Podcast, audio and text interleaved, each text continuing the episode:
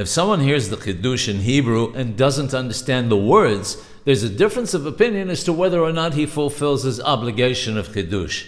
While there's an opinion that he does, there's also an opinion that hearing Kiddush without understanding has no value and he does not fulfill his obligation.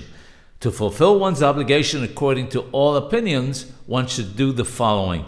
It says in Derech HaTorah that the one who recites the Kiddush should explain before starting the meaning of the words, that they are praise of HaKadosh Baruch Hu, who gave us the seventh day, separated us from the other nations, and we're remembering the Sabbath.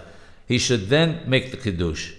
We see from this the importance for every person to go over the Kiddush and ensure that he or she understands it Teachers and rabbis of those who are not familiar with Lashon HaKodesh, the Holy Tongue, should also make a point of teaching it.